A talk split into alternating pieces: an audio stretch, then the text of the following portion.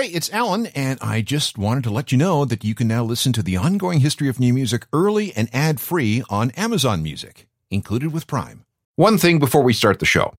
I want to let you know about a special interview you'll hear at the end of this episode. It's with the host of a brand new podcast called Art Catex, the Architects of Art. The cool thing is this show is hosted by Director X and Taj Critchlow, two of the biggest music video directors on the planet. These guys are responsible for game-changing videos from artists like Drake and Coldplay and Kendrick Lamar and so many more. Hope you enjoyed the discussion. I sure did. That's coming up at the end of this episode. All right, let's get on with things.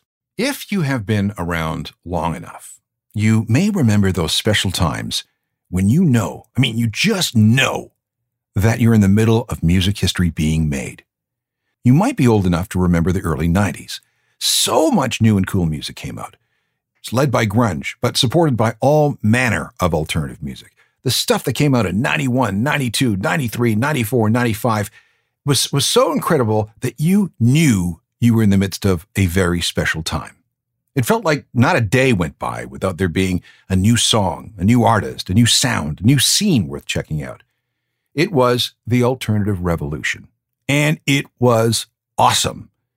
And so much of it seemed to be directed at and just perfect for you, just for you. But that was hardly the first time something like this happened. Those who were teenagers in the middle fifties also knew that they were part of something special during the birth of rock and roll. The history of the nineteen sixties was largely written in the music of that decade. Starting with the Beatles in nineteen sixty-four, every day seemed to bring something new, something exciting, and something groundbreaking.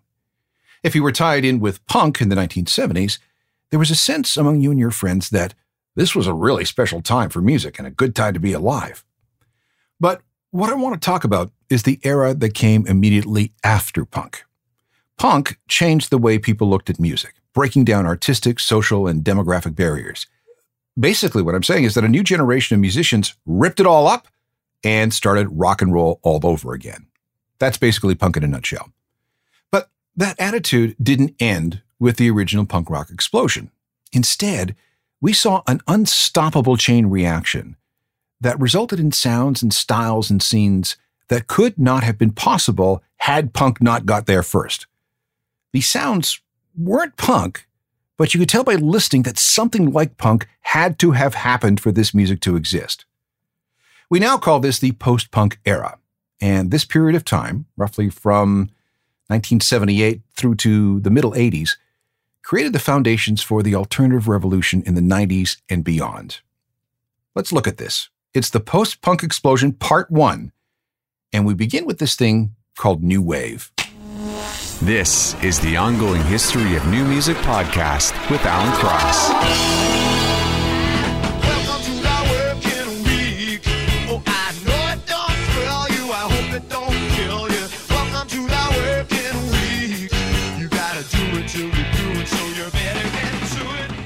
Welcome again, a little Elvis Costello from nineteen seventy-seven to start things. I'm Alan Cross, and this is the first part of a series of shows that examine the kinds of music that resulted from the original punk era. Again, none of this stuff is punk, but it's music that could have not happened without punk getting there first. And we are going to dive deep into the era of post-punk, late seventies through to the middle eighties. Punk rebooted rock. It was stripped back to the bone and built up into something new, some new sounds. And the first of these new sounds was called New Wave, which began to appear in nineteen seventy-eight. Punk was peaking, but it was also on its way to burning out. And this requires some unpacking. nineteen seventy-eight was a very, very important year because that's when popular music began to segment into a hundred different distinct streams, substreams actually. Before nineteen seventy-eight, things were fairly simple, and I know I'm generalizing here, but follow me on this. We had rock, we had pop, we had country, we had R and B. Each had their own flavors, but almost everything could be easily sorted into those four buckets. Post seventy-eight, though, things got a lot more complicated. Country began its bifurcation, classic styles and modern country. R and B's main sounds, which included funk and soul, began mutating even faster, expanding to include disco and, within a year, hip-hop. Same thing with mainstream rock. People were now talking about metal and prog and folk rock and soft rock and country rock and blues rock and, of course, punk. As cool as punk was, it did have its limitations. I mean, how long could you go on being so angry, thrashing over two or three chords? It seemed so nineteen seventy-six, if you know what I mean. The result was some interesting cross-pollination. Even though punk partly grew out of a reaction to the insipid pop heard on A M radio in the nineteen seventies, there was a certain reconciliation with this. Pop and punk had a baby, and they called it New Wave. The result was the whole New Wave thing, but the sound and attitude came before the name. Now, I gotta explain this. The groups making this new music weren't exactly punk, but when you listen to their music, you can tell it had punk D N A. For example, the Sex Pistols and the Clash and the Ramones were definitely punk. So were all the other bands that thrashed about angrily on their guitars. But where did something like this fit? One way or another, I'm gonna find ya. I'm gonna get ya, get ya, get ya, get ya. One way or another, I'm gonna win ya. I'll get ya, I'll get ya. One way or another. I'm Listening to that song from Blondie, who were, of course, a major part of ground zero of New York punk at C B G B, you, you would never mistake that for pure punk rock, right? It had the right attitude. It had the same do-it-yourself philosophies. It was anti-corporate and everything about it, but there was both something more going on and something less. The more involved things like melody and tried and true pop songwriting sensibilities. It was also more fun, often veering into quirkiness and nerdiness.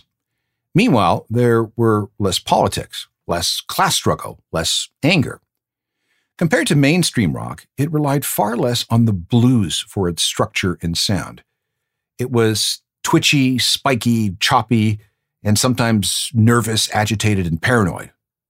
Lots of songs had stop-start and other experimental structures and approaches. And the vocals were delivered differently. They were geeky, yelpy, jittery, uptight, and often higher in pitch, and sometimes marbled with all kinds of insecurity. Lyrics tended to be artsy, intellectual, and all for clever, sometimes for the sake of being clever. The performers were mostly white. In fact, there was often a suburban sort of vibe around everything. When they danced, the moves were often pretty robotic, jerky, like the music. And there wasn't a lot of sexual bravado, but there was a lot of sexual fluidity. And when it came to fashion, New Wave had a look all its own. You're probably already thinking about skinny ties and big glasses. Okay, so what about the term New Wave? This was originally applied to a new generation of French filmmakers in the late nineteen fifties and early nineteen sixties. Then, some critics started using it in the very early seventies to describe artsy, non-mainstream bands like the New York Dolls and the Velvet Underground. In England, punk and New Wave were almost interchangeable in some circles. But there were new bands in the punk world who wanted to distance themselves from the more intense punk groups, the more traditional punk groups. So they started using the term New Wave to describe what they did. Another term was new music, with music spelled M U S I C K.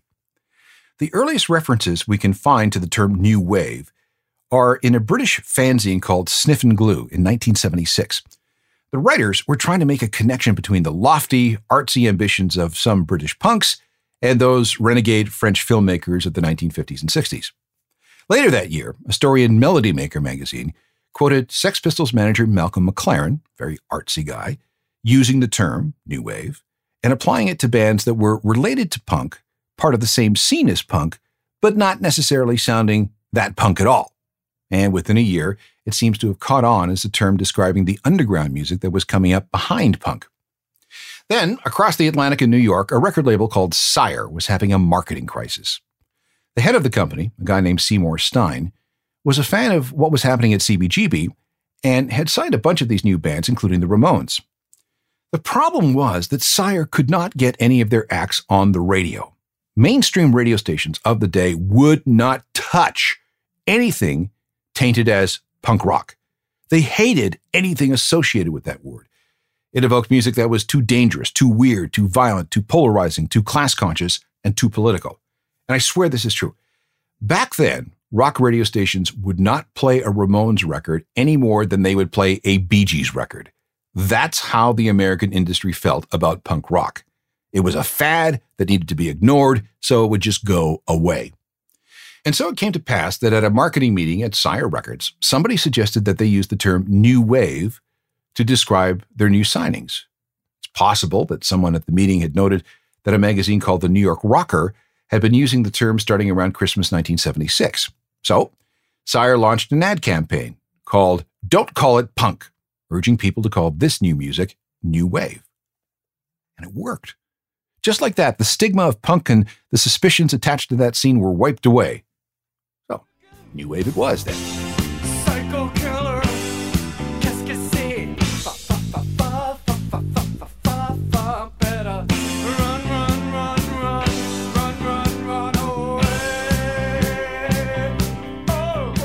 Talking Heads, one of the first bands branded by Sire Records as new wave. And by the end of nineteen seventy-seven, the phrase had caught on in North America. Time and Newsweek, which is about as mainstream as you can get, both wrote stories on the punk slash new wave movement.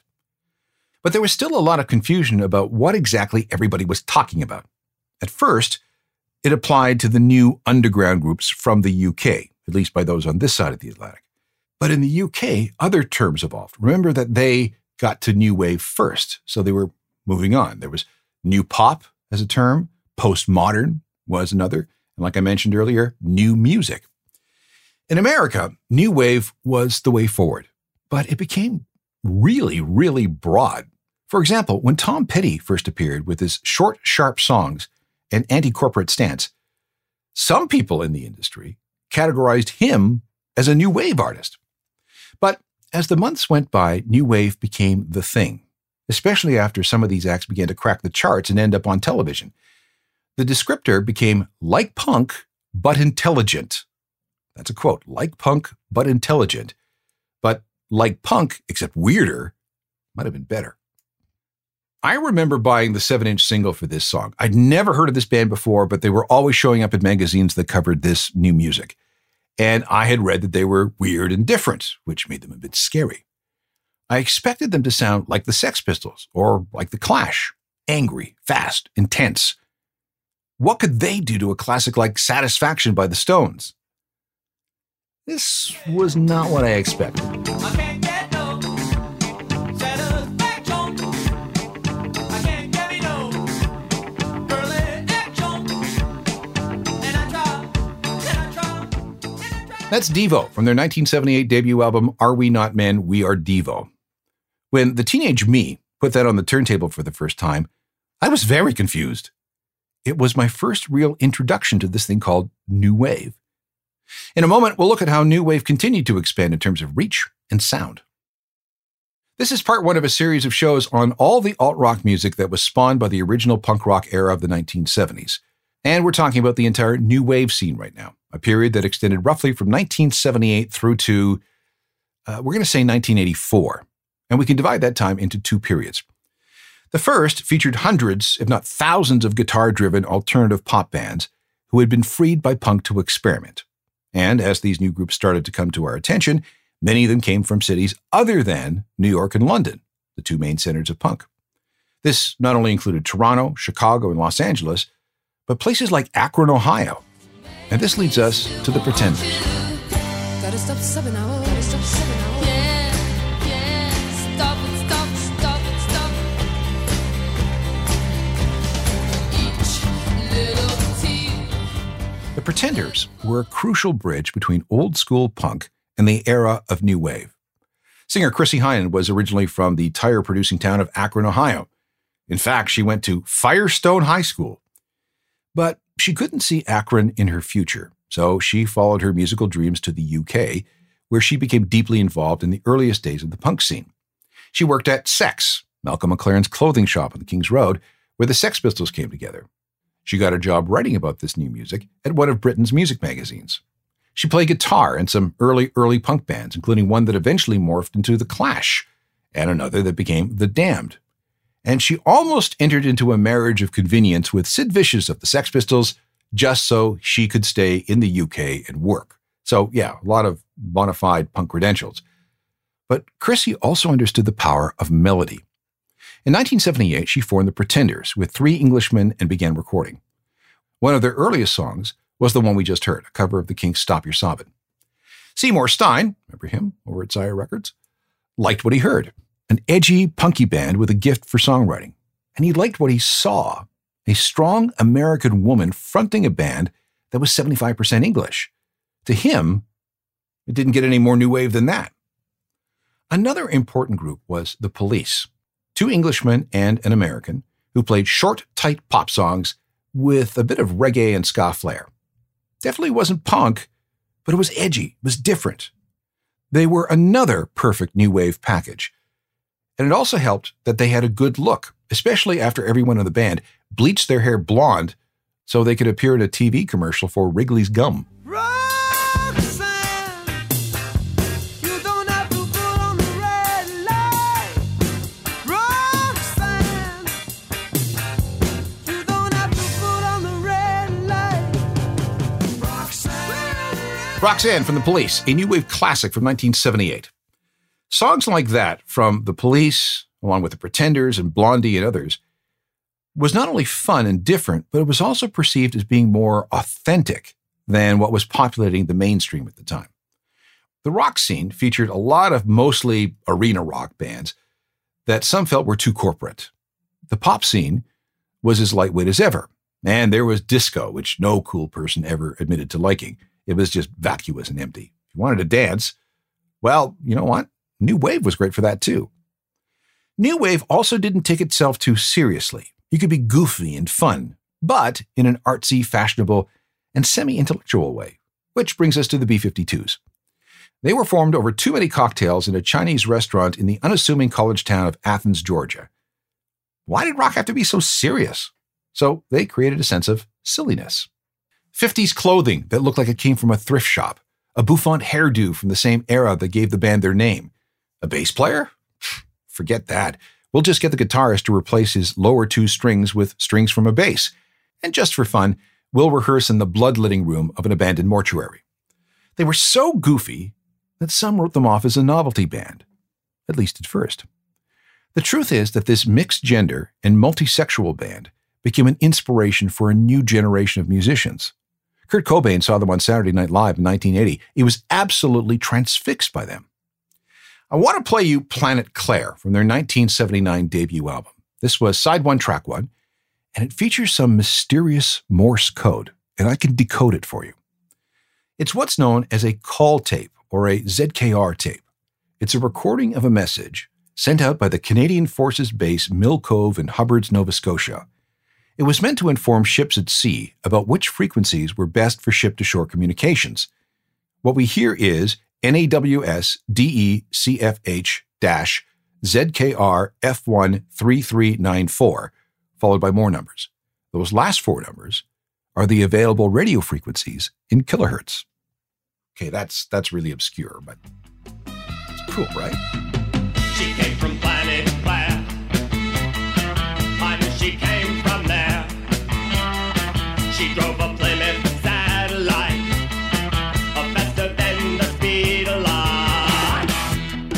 The goofy stuff from the B fifty-twos and the power pop of the Pretenders and the genre bending of the Police were just what a lot of people were looking for at the end of the seventies and the beginning of the eighties.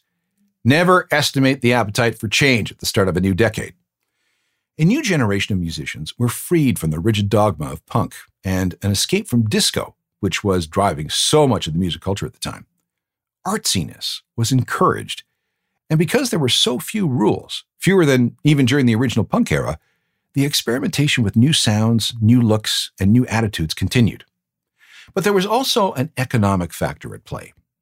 As the seventies turned into eighties, the disco bubble burst, sending the recorded music industry into its worst downturn since the nineteen thirties.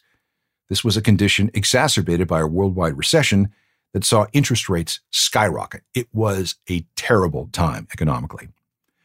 Record labels found that it was cheaper to produce and release records by this new generation of new wave bands than it was to do the same with bigger mainstream acts. That economic reality led to more labels signing more new wave groups. And they weren't wrong. The investments on return could be phenomenal. And here's the best example. In nineteen seventy-nine, Capitol Records sent a new L A band called The Knack into the studio to record a debut album. Two weeks later, it was done. Total budget, eighteen thousand dollars. Get the Knack was released on June eleventh, nineteen seventy-nine. By June twenty-fourth, just thirteen days later, the album had sold one million copies, and it was Capitol's fastest-selling debut record since Meet the Beatles in nineteen sixty-four. The first single was also the fastest-selling single for Capitol since the Beatles' I Want to Hold Your Hand, and it stayed at number one on the singles charts for six weeks.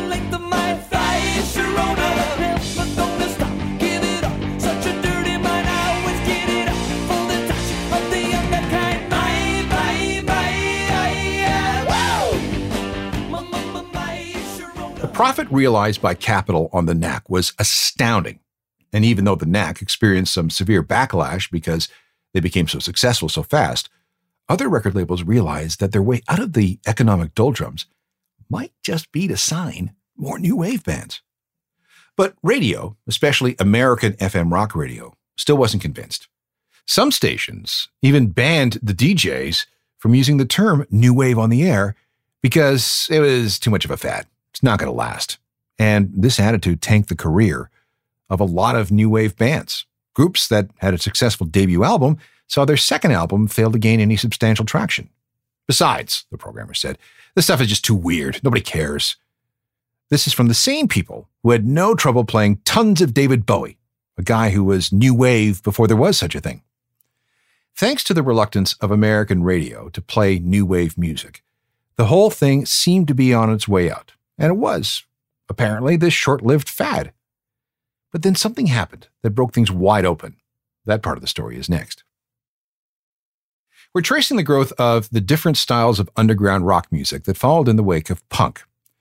While some new wave bands thrived on pop and rock radio, the Pretenders, Blondie, the Cars, the Police among them, others struggled to find attention outside of their original circle of fans. That all began to change on August first, nineteen eighty-one, when a new cable network called M T V signed on. We've gone for main engine start. We have main engine start.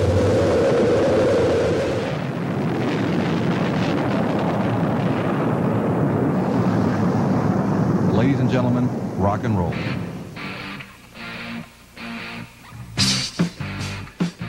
Few people believed that a channel devoted to playing something called a music video twenty-four hours a day would be successful, so many cable companies refused to carry it.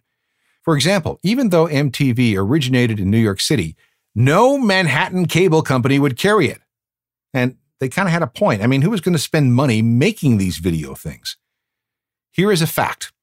When M T V signed on in the summer of nineteen eighty-one, their entire music library consisted of two hundred fifty videos, thirty of which were by Rod Stewart. His She Won't Dance With Me was the third video ever shown. An hour later, Sailing was the fifteenth video.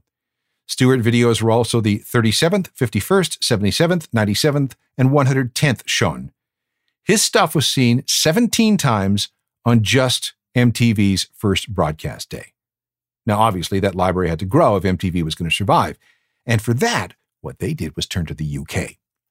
The British had a long history of creating short films of artists performing songs that could be sent to T V networks in lieu of them actually performing live on the various music shows, not only in the U K, but also across the continent. This was pioneered by the Beatles as far back as the middle nineteen sixties.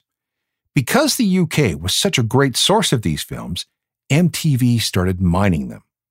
This was also perfect for another reason. Because these video clips were made for television, everyone who appeared in one of these things had to have a look, a fashion sense. You absolutely had to look good on television. And this led to the creation and adoption of some pretty eye-catching stuff. The result was what could be called a second British invasion. M T V's schedule began to be dominated by groups like A B C in their sharp tuxedos, Culture Club with Boy George's unique look, and the T V-perfect Duran Duran.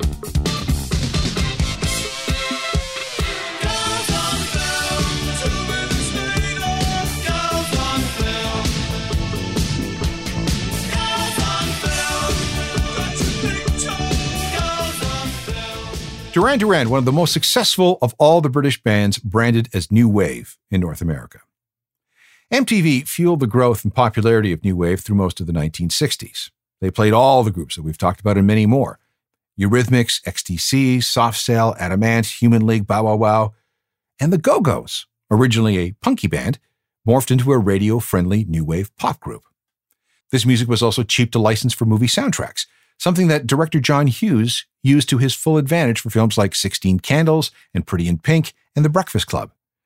Those soundtrack albums were filled with what were at the time edgy new bands, edgy new wave bands, many of which were from the U K, like these guys.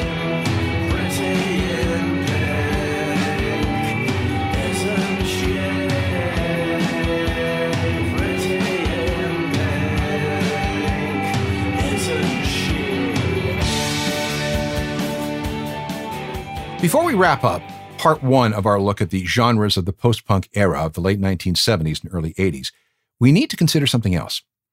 Remember how I said that new wave can be divided into two distinct periods? There was something other than M T V that caused the genre to explode. That was a new type of technology that resulted in entirely new ways of composing, performing, and recording music. This contributed to the further growth and fragmentation of post-punk music. We can call it New Wave Part two, except that there was more to it than that. We'll talk about it next time. Podcasts for this program can be found on Apple Podcasts, Spotify, and everywhere else that offers on-demand audio. Please rate and recommend if you get a chance. My website is a journal of musical things dot com. It's updated every day with all matter of music news and information. Get the newsletter too. It's free, so, you know, why not? We can also meet up on Twitter, Facebook, and Instagram, and all email can go to alan at alancross dot c a. Part two of our look at the immediate post-punk era next time. Technical productions by Rob Johnston. I'm Alan Cross. You've been listening to the Ongoing History of New Music podcast with Alan Cross. Subscribe to the podcast through iTunes, Google Play, Stitcher, Spotify, and everywhere you find your favorite podcasts.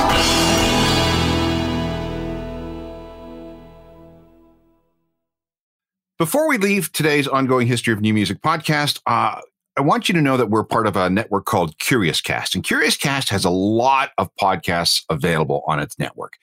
And one of the new ones is called Art Catex. And I have two of the hosts of Art Catex with me here. Uh, we have Taj Critchlow and Director X. And we want to give you a bit of a, an introduction to what this new podcast is all about. So who wants to go first and explain exactly what you guys will be doing? And obviously, here's a hint, if you're at the end of this podcast, my podcast, chances are it has something to do with music. So our show is pretty much about...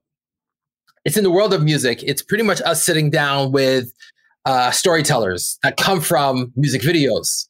Uh, I feel like we live in a world where we don't give these these amazing creative uh, artists uh, the flowers they deserve. They create some of the most uh, impactful uh, content on the planet that gets a lot of eyeballs on it. And coming from the world of music video, being in the business for over twenty years, we felt it was necessary to create a show like Art Catex to sit down and hear their stories, their come-ups, their journey, their process of creating some of the most iconic music videos, films, and content on the planet. Now, you guys have been deeply involved in this world for, like you say, a long time. Who have you worked with?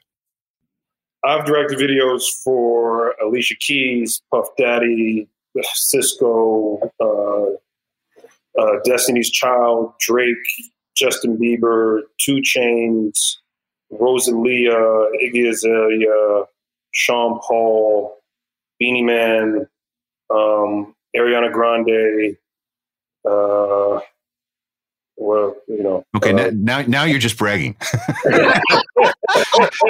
Korn, John Mayer, the list goes on. Like we, this has literally been. Um, A crazy journey, and and I would say X is the GOAT because as long as he's been doing it, like like late nineties to now, it's still relevant. You know, like we broke our, our production company fella with uh, this music video for uh, for D J Khaled, Drake, and Bieber called Popstar.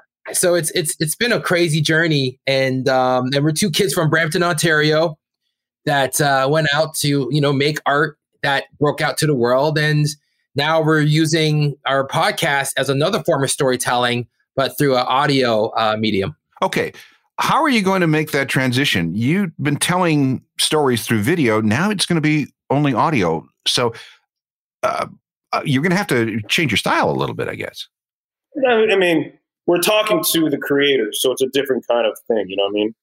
Um, the, the story is the story of the maker. So It's not conceptualizing music and visuals to it. It's talking like the last, the first podcast, the debut of our, of the show was with Dave Myers, um, another guy that's been in the game for a long, long time. And just talking about that, the philosophy behind his approach to art, the work he's done, and, you know, as well, digging into some of the larger world issues out there. Like we have a whole talk about Black Lives Matter uh, on that podcast, and being a white director and his perspective coming up in a black music uh, world. So it's just a, it's a little different than what we're used to doing. Without any spoilers, give me the kind of stories that you'll be telling. Give me an example of a story. I guess the examples is pretty much their come up, um, what they, what gravity, what what drew them in to get into this world of uh, filmmaking, um, their influences, um, their highs, their lows, and pretty much their breakthrough moment. And and a lot of times, to your point, um, Alan, like when you watch a music video, you're just seeing the end result, but you don't see what what went into to make that product and and that that piece of art, as far as the storyboards and the, the art direction and sitting down with your head department and the collaboration. So it's pretty much we're we're we're giving them that kind of, you know, close set behind experience where you get to see the process of how uh, we get to the finish line. Right. I've I've always I've often watched music videos and wondered, where the hell did this come from? What kind of headspace do you have to be in to come up with these images, these storylines, these, you know, things? Uh, and and I have no idea. Yeah, it's it's and that's the point of the show. Like, look, we're probably like around the same age. Like, I came up, I came up in the eighties era, where that's what made me fall in love with music videos, right? The M T V Much Music era, watching videos by like Madonna and Peter Gabriel and like Phil Collins and and Michael Jackson and. Uh, uh, and Aerosmith. And I was always fascinated by music videos and the storytelling and the dancing and the style and all that stuff. And that's what got, that's what made us fall in love with the art. So imagine if you could go back in the days and sit down with Duran Duran and talk about the Hungry Like a Wolf video. Like, what the hell compelled you guys to be in this jungle and, and, and just going through this crazy, crazy story, and sitting down with like, the best of the best and hearing their, the stories of the directors working with Madonna and working with the Stones. And that's the beauty about the show. It's like we get that access to these filmmakers, to these artists. I've worked with the biggest and brightest artists in the entertainment business, but learn about that journey, that creative journey, that collaboration to make the work that we see that's now on television or on YouTube. And, and before we jump, I just want to say, please follow us at Art Catex Pods. Uh, I can't wait for this. Sounds like a great series. Looking forward to it. It's called Art Catex with Karina Evans, Taj Critchlow, and Director X. And uh, I can't wait to hear some of these stories. Thank you so much, you guys. All right.